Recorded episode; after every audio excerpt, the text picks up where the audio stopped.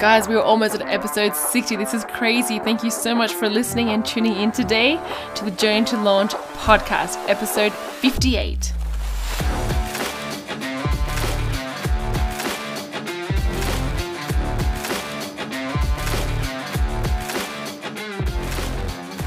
How is everyone doing this week? It is finally summer where I am, and I'm so, so excited because summer doesn't last very long where I'm from. It is, you know, I'm in Alberta, the Rockies, and it's winter for like nine months of the year. So when summer comes, people make the most out of it. And when summer comes, the sun rises at like 5:30 in the morning and doesn't set till like 11:30 p.m.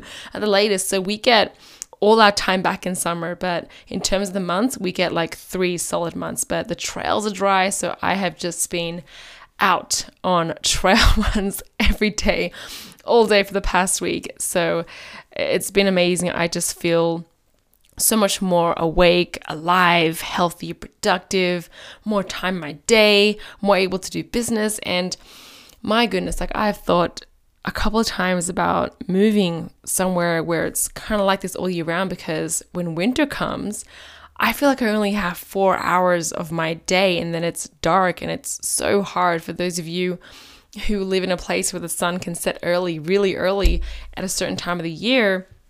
It's hard. like your clock just really, really screws up. But for now, I have, you know, a stable place for me to build my business and the future I want to create. And I estimate that I might need to stay here for maybe one or two years longer. guys, I just got back from an amazing conference in Austin, Texas. It was my pretty much my first time in the US, and I actually had a day to explore Austin. But the event was called CapCon, and it was two and a half days. And hosted by capitalism.com and I was at this beautiful place called Music Hill Ranch with 200 uh, people and entrepreneurs who are building businesses and there's just so much love in this community. Everyone is so engaged and motivated and willing to give and supportive and like so many of us have just never met in person. I think that made it so beautiful this online world that has become what it is today, you know, while we have such loneliness and just being online entrepreneurs, I think when those physical events come around, it's just magical because Zoom works. you know, we have, you know, built relationships and meeting people in person. I thought it felt would be more surreal than it was, but it actually felt quite normal and it just felt like I was hugging people that I've known and been away for for for too long. So it definitely felt like family.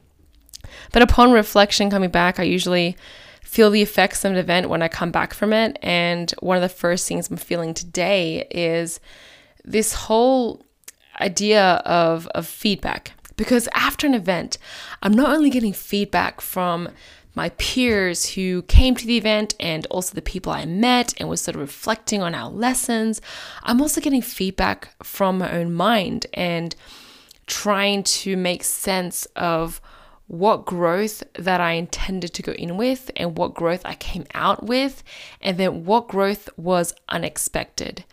And for me, going to this event, I had a role in delivering this event. So I had a role to perform, I had a responsibility to deliver, and I received feedback for that. in some sense, like it kind of upset me. It, it really uh, upset me because it made me realize, and it was someone else telling me that I'm not as great as I imagine myself to be or want to be. And I understand that even though I'm growing into it, there's this expectation for me to perform a certain way. And I didn't deliver. So it kind of sucked, you know, not only knowing that it was in my head and I knew that I wasn't the best I could be, and these are things I want to improve on.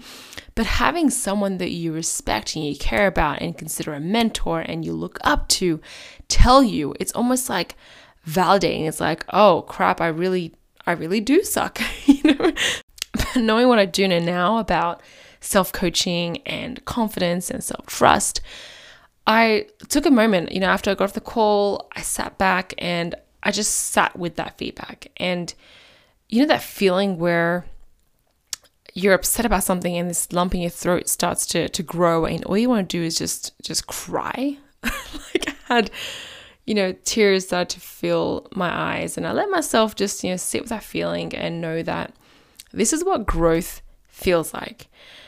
You know i came back from this conference and one of the things that the speakers said is when something happens like that when you receive feedback or some mis you know, judgment happens with your team or something goes wrong in your business, a great question to ask is what was it about my leadership skills that led to this result?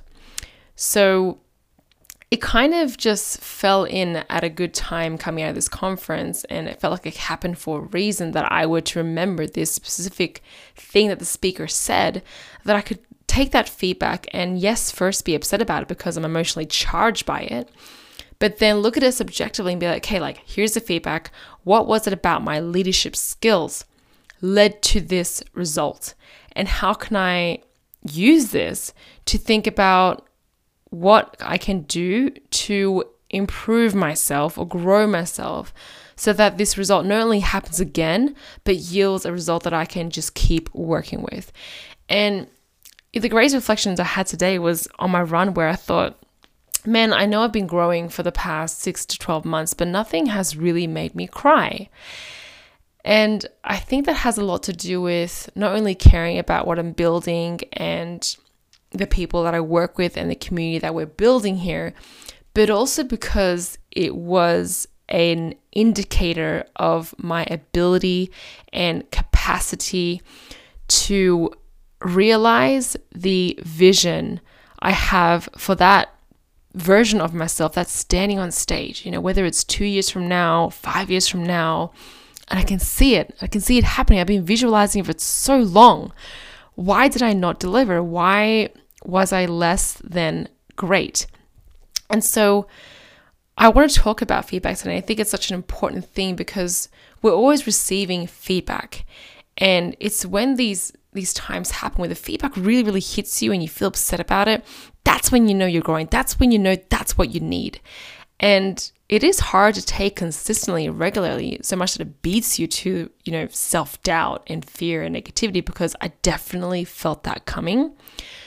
But you definitely have to have that awareness to be like, hold on, like I'm only crying and I'm only feeling extremely upset because this is what I truly, truly care about. And I need this feedback to understand what is it about my skills and my ability to grow that ended up with this result.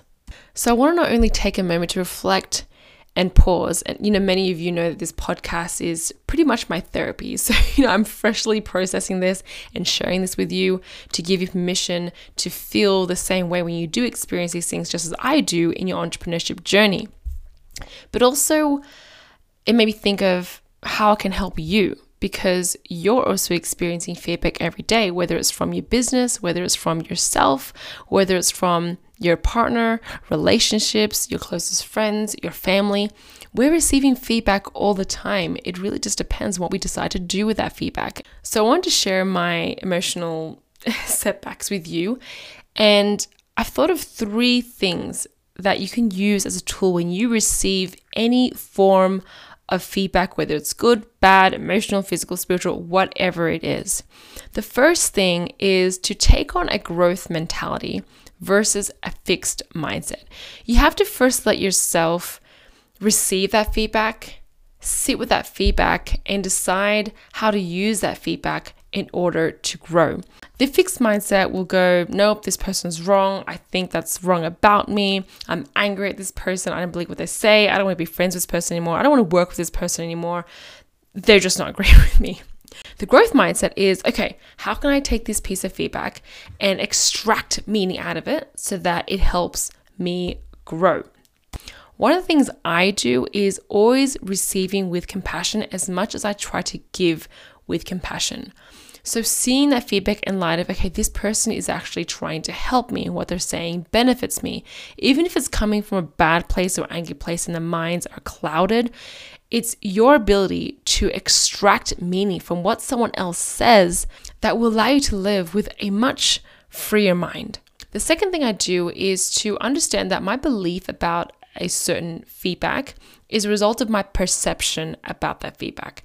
So if I take a piece of feedback from, oh, this person's trying to harm me and they don't respect me, they don't appreciate me, they're not trying to help me grow, then my belief is that feedback is correct or stunting my growth or just know, what I want to hear and I don't want to be surrounded this anymore. I want to quit my job, blah, blah, blah. But if I take feedback from the perception of I want to grow from this. Please welcome it. It's going to be constructive. Then I know that whatever I hear is going to be a contribution toward my future self. So, watching your perception of something, and this isn't just relevant to getting feedback, guys, this is watching your perception on the world because that is going to be what leads you to, you, to your beliefs in the world and then your thoughts and then your actions as well. So, the first thing was a growth mentality, and the second thing was watching your perception. The second tool I want to give you is to decide. You know, it's simply detaching yourself from the feedback itself and deciding whether you want to do something with it whether you want to just let it be a thought that passes you by and it doesn't have to disrupt your life. I think most of us instinctively take on feedback emotionally, especially when it's directed at us or it's for us. And that's okay. You can sit with a feedback emotionally and then take a practical approach to that feedback. You know, am I going to do something with this to help me grow, or am I just going to let it be a feedback that I accept and can move on from? The important thing to remember is that you do not have to identify with that feedback.